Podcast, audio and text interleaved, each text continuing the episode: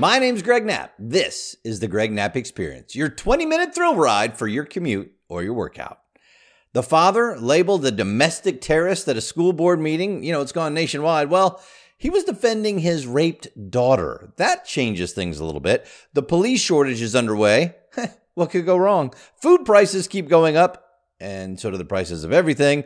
Pelosi promotes the IRS snooping in your bank account, and I've got good news. The cancel culture loses another round. It's all coming up on the Greg Knapp Experience.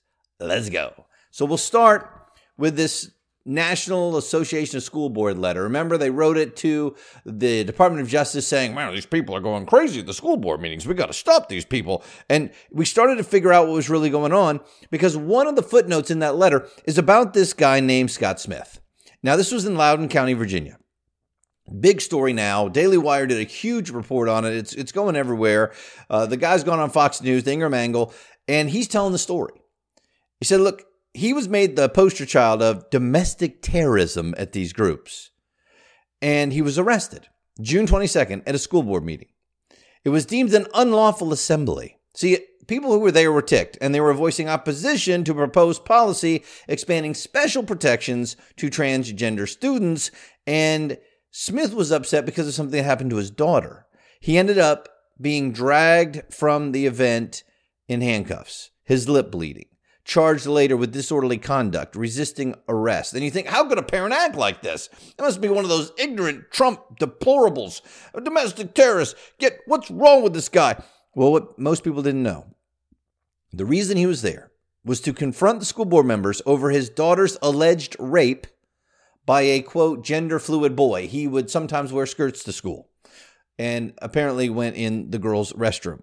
The National School Board Association, of course, in their letter to the White House, said these things about what Scott Smith did in yelling at a woman and resisting arrest from the cops. As these acts of malice, violence, and threats against public school officials have increased, the group's letter to the president said the classification of these heinous actions could be the equivalent to a form of domestic terrorism and hate crimes.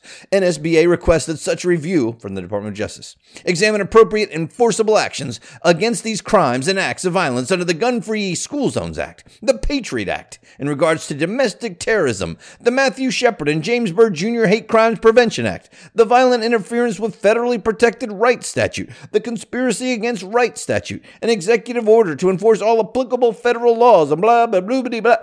I mean, are you kidding me? We keep adding laws and we keep taking away rights. What happens is everybody's treated equally under the law. I mean, this is Animal Farm all over again.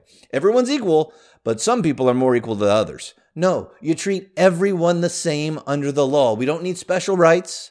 We don't need reduced rights. We simply need our rights and we need to enforce them. There's absolutely nothing that goes on at a school board meeting that needs to be a federal offense. Well, here's what happened Smith told the Daily Wire that on May 28, quote, a boy allegedly wearing a skirt entered a girl's bathroom at his daughter's school and he sexually assaulted his ninth grade daughter. Now, the family's attorney told the Daily Wire that, uh, excuse me, that a boy was charged with two counts of forcible sodomy, one count of anal sodomy, and one count of forcible fellatio.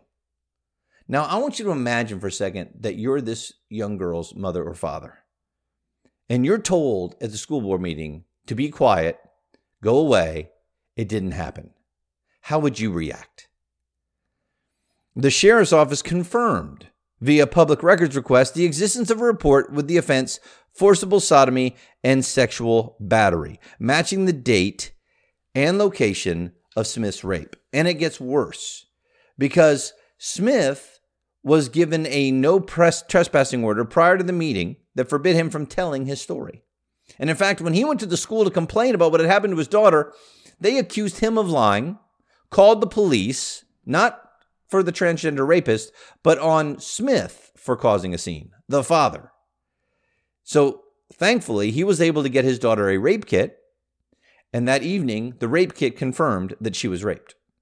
And now there are at least some charges. So, what happened at the actual school board meeting? Well, on June 22nd, during the school board's hearing on the policy for transgender students, school board member Beth Barts said, quote, Our students do not need to be protected. They are not in danger. Do we have assaults in our bathrooms or locker rooms regularly? Well, you know, I mean, regularly? Let's define regularly. How about just once?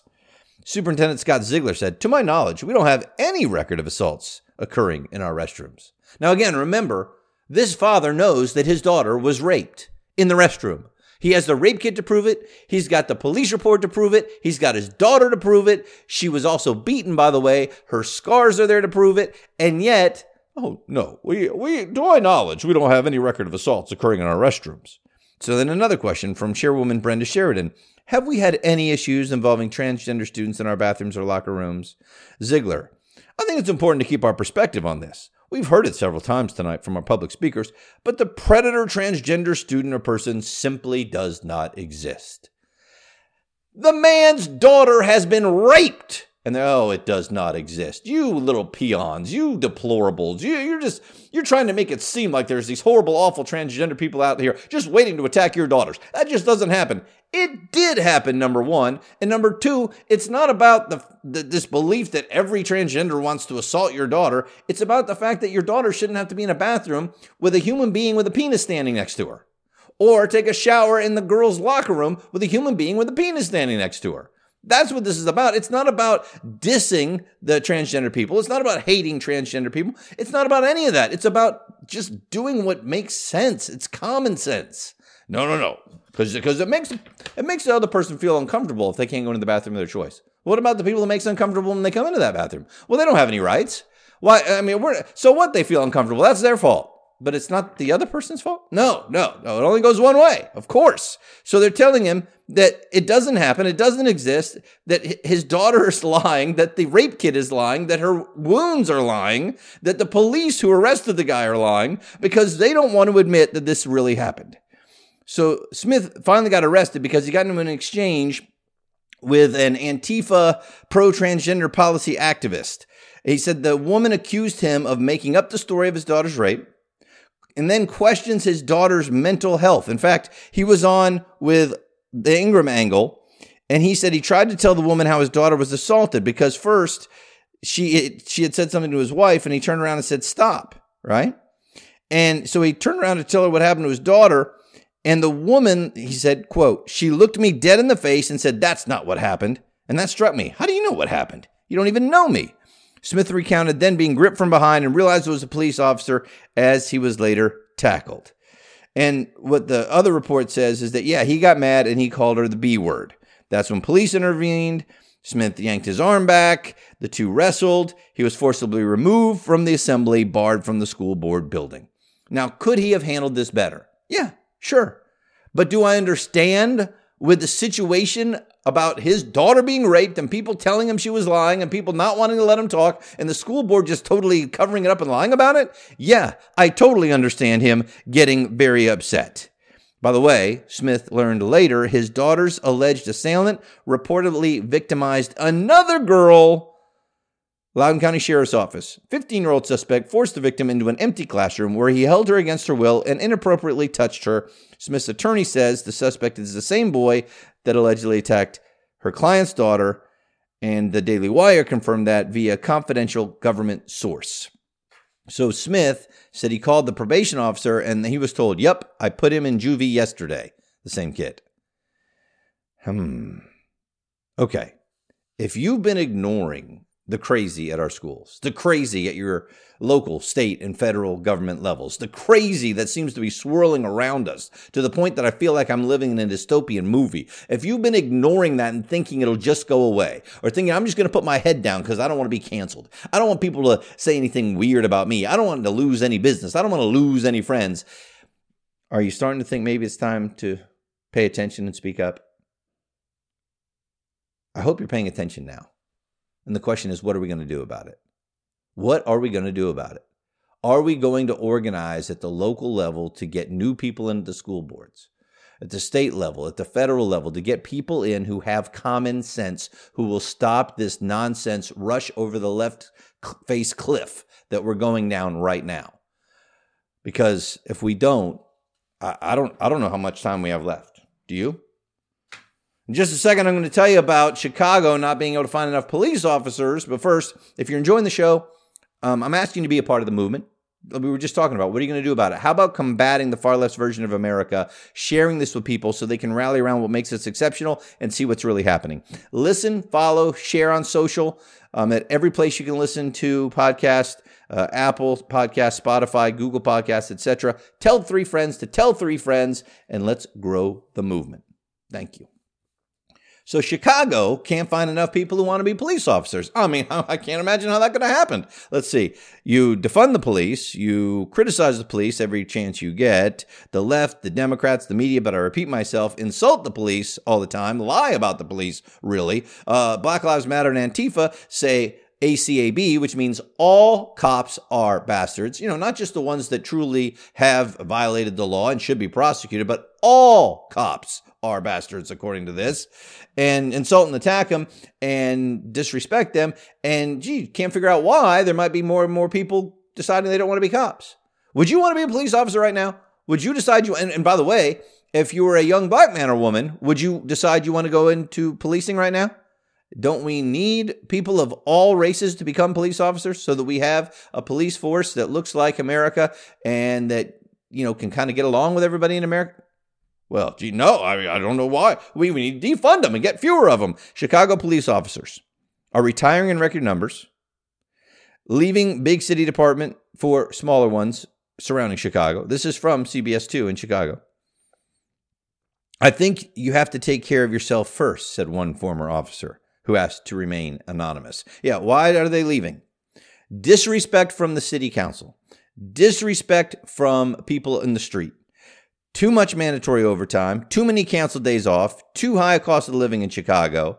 So near, they're now nearly 1,600 police officers below their 2020 staffing levels. And they've only got 100 people entering the police academy. And only about half of those will actually become cops.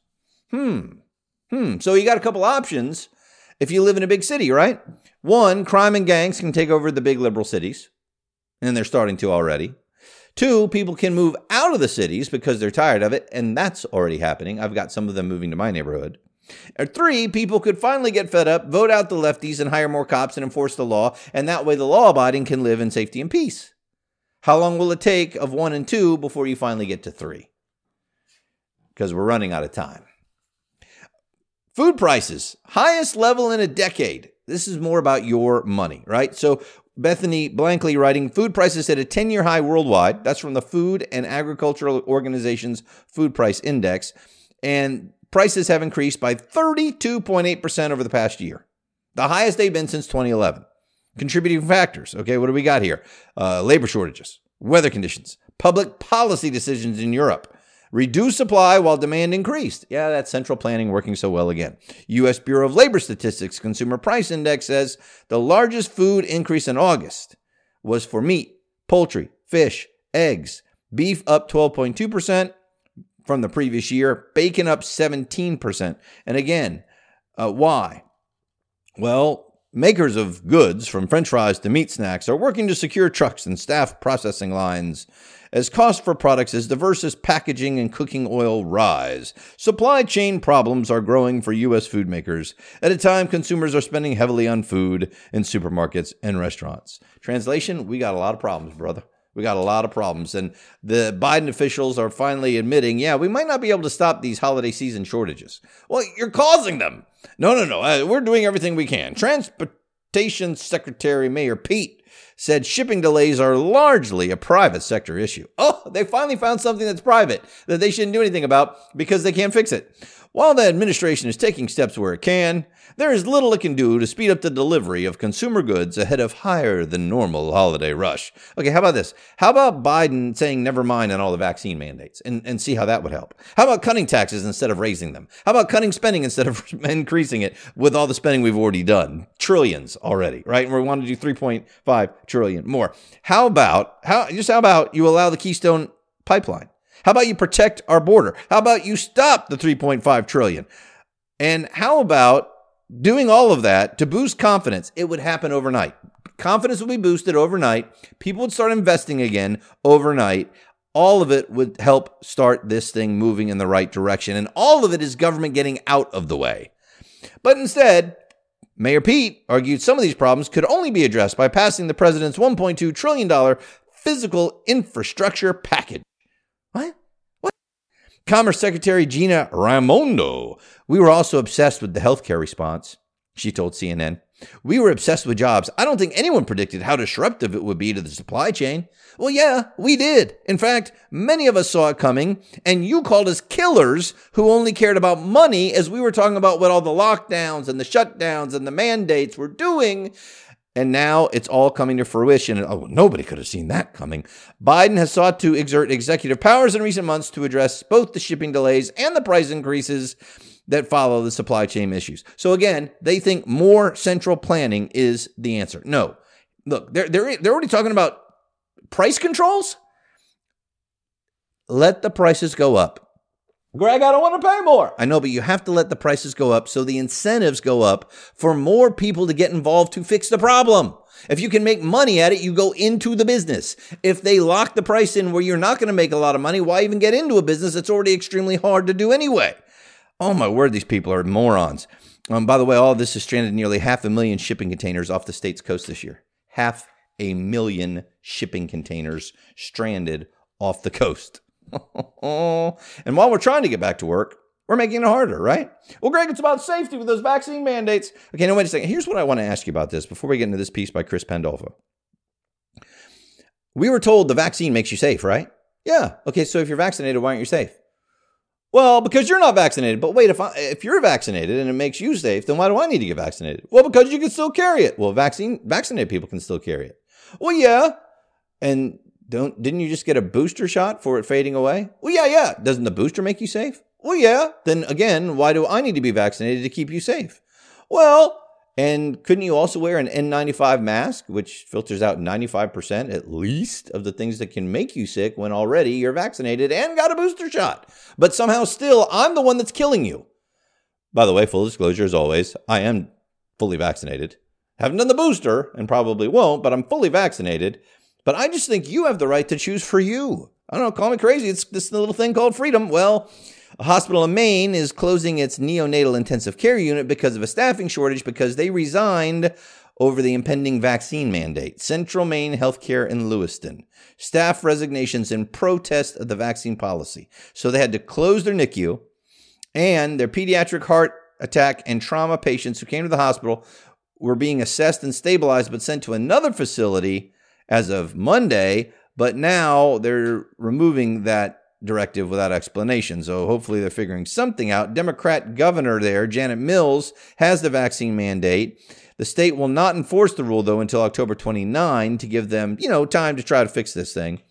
The Lewiston Hospital's contingency plan involves cutting intensive care beds by 50% and reducing the number of medical surgical beds by 40%. So which one's less safe? Actually letting people work who aren't vaccinated, but many have had COVID and many have other reasons not to, and uh, or get rid of all the experienced people so that you don't have enough healthcare workers. Yeah, yeah, that's it's great. Meanwhile, COVID nineteen vaccination deadline for the federal workers at the VA hospitals, forty five thousand employees still have not gotten their shots, and they're going to face discipline. And many of them will probably be fired or quit more experienced people gone.